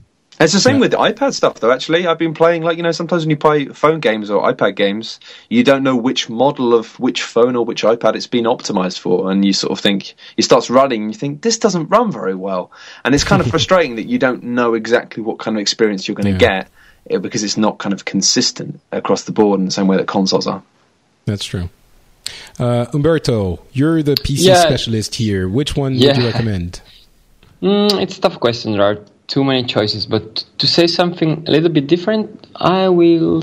I'm gonna say Crusader Kings 2, which is a kind of a turn-based strategy game made by Paradox, which is a development studio and publisher, uh, really bounded to the PC market, and it's really interesting because it's a it's a ma- it's a game made for PC, and of course it's a strategy game, but at the same time has the PC uh, in the last few years, the, the series and all these kind of uh, strategy games made by Paradox uh, are becoming much more accessible. So now you can play this kind of really deep game, even if you are not super expert. And it's uh, it's really unique because you have these strategy elements, a lot of uh, really strong RPG and uh, uh, emergent story elements. So it's a super uh, it's a super interesting game. It's still complex, but it's accessible, and you can buy it for uh, probably during sales for I don't know nine euros, nine dollars, mm. something like that. So it's cheap, and it's it's different from uh, pretty much any other game out there. So it's it's a good choice. Pretty cool. Um, and my uh, recommendation would be a couple of games that I picked up, I think a couple of years ago, maybe three years ago, um, over, you know, at the uh, winter sales uh, on Steam, and that was Batman, uh, Arkham Asylum, and City. Now, I realize they're not um, PC only. Uh, but you know Diablo three isn't either, um, and you can get them super cheap, and they're such excellent game, especially City. If you only can get one, if you can only get one, get City, but Asylum is is good as well. I'd say the um, opposite, but that's the story for another oh, really? day. but they're both great oh, games. They're both great. You know, games. I I loved in City. So you play Batman, obviously, and you zoom around in the city, and I loved, you know, just walking around listening to the thugs talking about how you know they would they they were talking about how their bosses, which are the Batman villains, would be so are are not so special, and they would go like, "Yeah, I could do that," and one of them would go, "Well, you've never done anything incredible. The only thing you've done is kill your whole family at at uh, Thanksgiving. So you'd be like Turkey Man, ha ha ha." And maybe you know, it's so well written. Yeah, it's no, so, it's, it's, it's, they're both really strong games. To yeah. be honest. They are, and the the fight, the combat system is so great, and it's actually been used by Shadow of Mordor, and it's it's it's just uh, I love the Batman series. There there are tons of excellent games on on PC, um, but yeah, Batman is great, and I'm I'm purposefully not recommending any game from my previous employer, but they're awesome. All right, I think we've we've done a good roundup of, of the entire industry here. Any anything else we want to add before we close this off and uh, sign off? I think we're good. I think it's good. Yeah. yeah. Yeah. All right. So uh, hopefully, you, dear listener, now have a uh, pretty good understanding of the entire um, video gaming industry at this stage. Uh, hopefully, we haven't said anything too stupid. Uh, but if we have, you can go to FrenchSpin.com and uh, tell us so. You can do so in the comments, and you'll also find another show that I'm uh, that I'm going to be launching fairly soon in about a month, which is called the Phileas Club, and that's really fun. You get people from a bunch of different countries to come together a little bit like we did now, but to talk about world news and current affairs so you get different perspectives on all of that. And I think it's cool. Uh, but that will be that will be coming back in uh, in about a month. For now, it's Pixels, this show, and if you want to hear more about the people who have been on the show, uh, you can go to, for example, to uh, find out more about Tom. Please, can you tell them where to go? Uh, sure. Well, tommerritt.com with two R's and two T's is my main website that collects everything I do. Uh, but particularly, uh, my main show is Daily Tech News Show at dailytechnewsshow.com, uh, of which Patrick Beja is a weekly contributor. So he'll be on the show tomorrow. If you'd like more Patrick Beja, join us. Oh. That's true. I forgot about that. I, it was my subtle way of reminding you to, to show up tomorrow. I will. Um, Umberto, what about you? Well, uh, if you speak Italian, uh, multiplayer.it is like the the biggest Italian video game website. We cover pretty much every platform. We do videos, articles, streams, news, and I mean, it's it's just a huge website for uh, everybody who likes game who like games, but you need to speak Italian. um, and what about your your Twitter account? Maybe if you want to promote that too. Mm, yeah, absolutely. At uh, you, uh, yeah, you Moioli. Okay, my name. So so U M O I O L I, and it will all right. of this will be in the uh, will be in the show notes, of course, at FrenchSpin.com. Uh, Matt, what about you, sir? Hello. Well, um, I mostly do stuff on YouTube. I've got a YouTube channel which is YouTube forward slash Matt Lees, I think, although that's a bit quiet at the moment because I'm not doing a huge amount of work due to personal boring life stuff. Um, but I also, if you have any interest in, in board games, I work very closely with uh, some of the guys called uh, a website called shutupandsitdown.com uh, which is a great site about kind of traditional games. So, you know, kind of like physical things, board games. Um, but yeah, in between that, I, I do a whole bunch of stuff in a whole bunch of places, but mostly I can be found on Twitter. Just I'm jam underscore sponge, like a cake. So, Ooh. yeah, I have to. Oh, it's a cake. It's is like a cake. a cake. Yeah, like a Victoria oh. sponge cake people always wonder what it is. I was okay. I was eating a cake when I came up with my name about 15 years ago. It's really boring. Um, I would also say actually, if you like podcasts, then I do record a podcast specifically about video games, um, which is called Daft Souls, and uh, we haven't done many episodes of it, but it did win an award last month. So hooray! Oh, so um, which which award was that? Oh, just a kind of industry games award thing. Ah. But it's nice. It's a piece of perspex, and I get to keep it, and that's what matters. that is excellent. So that's Daft Souls. Uh, Daft Souls, yeah. Excellent. All right, cool. Well, thank you very much, guys. Uh, oh, for me, not Patrick uh, on Twitter. That's where you can find me. But uh, you probably knew that already. Uh, I think that's going to be it. Uh, thank you so much, guys, for uh, for being on. We might have another show in about a week or so because I'm going to BlizzCon, um, and we might uh, do a show from there. I don't know if you guys would will be um, the the ones who are going. I think Umberto and Tom will be there. I will be there. Um, yeah yeah, maybe we'll see if we can uh, find time to uh, to record something. If you're interested in, in being on, uh, we'll see how that goes uh, because I'm sure you're going to be very busy there. And then uh, a few weeks after that, uh, we'll launch the show proper, which will be um, every two weeks, as I said, and we'll have fun doing that too. So thank you so much for listening, people, and we will talk to you very soon. Bye.